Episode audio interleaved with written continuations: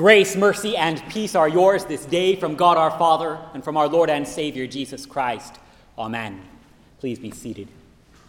Dear brothers and sisters in Christ, when the day of Pentecost arrived, the disciples were in quarantine. It was about 50 days after Easter when they had to start hiding out. But not as much changed as we figure. A couple months passed after Jesus literally conquers death, and so we figure everything's got to be different now. I'm sure there's a new normal somewhere. But the Pharisees were still running the temple. Caiaphas still offered sacrifices there as the high priest, refusing to believe that he already sacrificed the Lamb of God who takes away the sin of the world, and he could stop. The city was still under Roman occupation. And the crowd still really didn't do anyone any favors by paying attention to them. Like, remember who the crowd is. They cried for revolution when Jesus rode into town on a donkey. They cried for a cross when he didn't deliver. And on Pentecost, the twelve didn't seek out a crowd that was eager to hear them. The crowd heard a great noise, and they went to add to it. Pentecost was not the sanctioned and safe beginning of an enthusiastic church that we seem to imagine. We know the miracle that happened. Tongues of fire danced over the apostles' heads while they preached in languages they never knew. Each devout Jew gathered from every nation heard in his own tongue the mighty works of God. But the thing is, these same devout men spoke with one voice before Pentecost all on their own. There was no miracle necessary. Together they all cried, Crucify. The disciples were brought out of quarantine by God, but not to preach to those who gathered together cheerfully after making all the right choices in the middle. They preached to the same sinners who cried out for the death of God. They went out to preach to the terrified.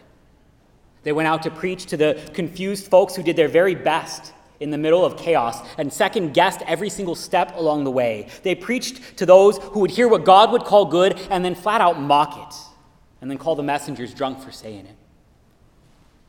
On the day of Pentecost, the disciples went out to preach to us. See, we can go over the last couple of months and wonder. We can second guess all our choices and we can attack each other for doing what we thought was best in the middle of it. But the thing is, that doesn't really seem to be fixing anything.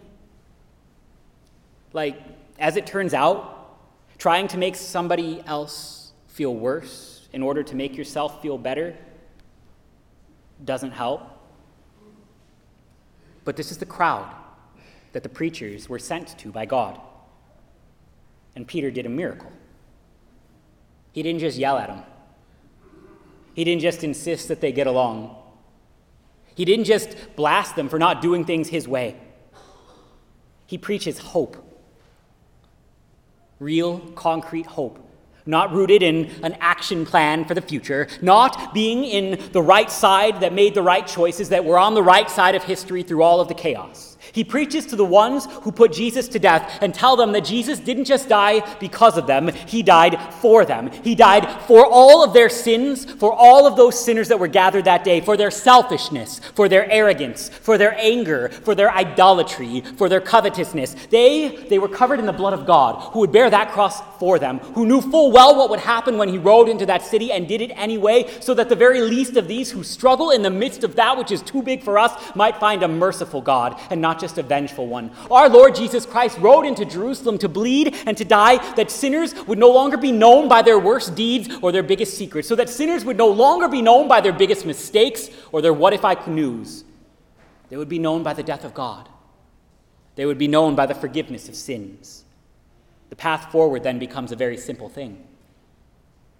Peter preaches, Repent and be baptized, every one of you, in the name of Jesus Christ for the forgiveness of your sins and you will receive the gift of the Holy Spirit, which is good because God would speak a warning through Peter that day, too. He says, as weird as all of this was, it's only going to get weirder. In the last days it shall be, God declares, that I will pour out my spirit on all flesh. Your sons and your daughters shall prophesy. Your young men shall see visions, your old men shall dream dreams. Even on my male servants and female servants in those days I will pour out my spirit, and they shall prophesy. And I will show wonders in the heavens above and signs on the earth below blood, fire, vapor of smoke. The sun shall be turned to darkness, the moon to blood before the day of the Lord comes, that great and magnificent day. And it shall come to pass that everyone who calls upon the name of the Lord shall be saved. As weird as this is going to get, Christians and unbelievers get caught together in the same mistake. I guess we really are all in this together. We see the signs, we marvel at them. I mean, it's all the world wants to talk about. We live in uncertain times. Look how weird it is out there. The internet says that all of this started when a gorilla named Harambe got shot in 2016. The political parties just blame each other. The preppers bought all the toilet paper. Sinners sinned.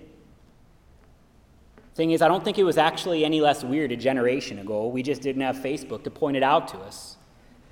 There have been wars and rumors of wars. There has been blood and fire and disaster and fear. These things have been in the air we breathe since the crowds were gathered together on Pentecost. And in all of it, we miss the most important part. When all you want to look at are the signs, well, everyone can say that it's weird out there, but nobody can find hope in the middle of it. Even the world says it's weird out there. But it's been weird so long, the best we can try and do is call weird normal and get on with our day. But the crowd, they saw the sun blotted out from the sky when Christ was crucified.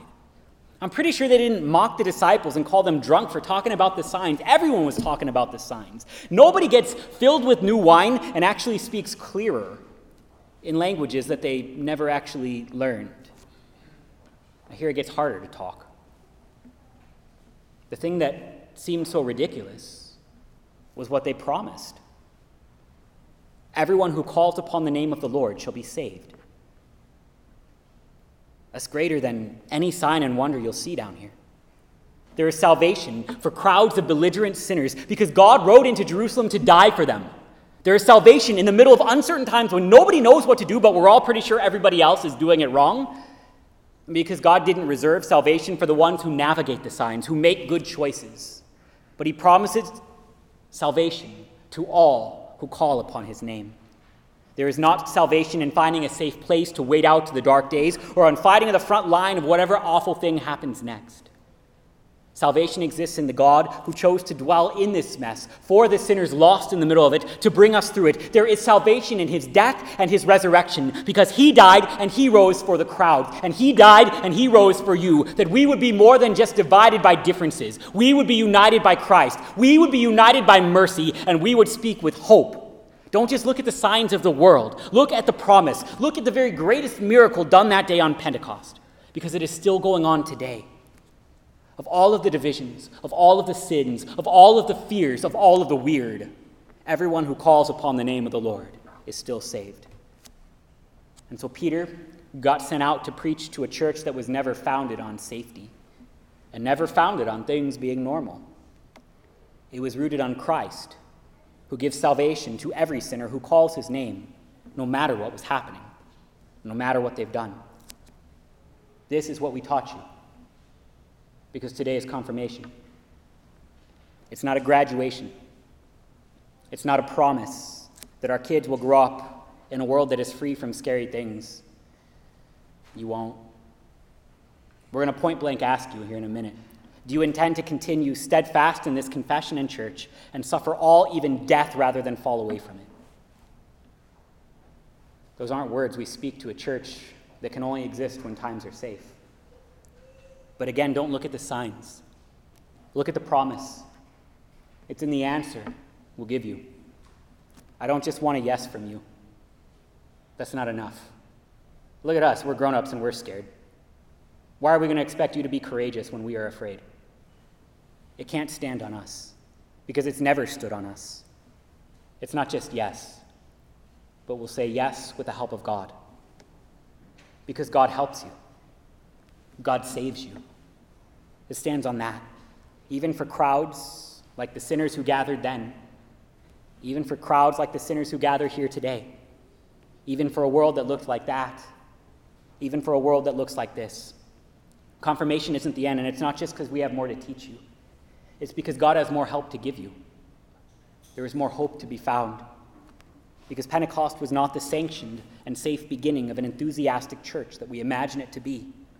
It was an illegal gathering of belligerent sinners who were called, gathered, enlightened, sanctified, and kept by the Holy Spirit through the power of God's Word. And so the church will still stand because the Spirit still works. We stand in dangerous times, united together, because we are the forgiven sinners.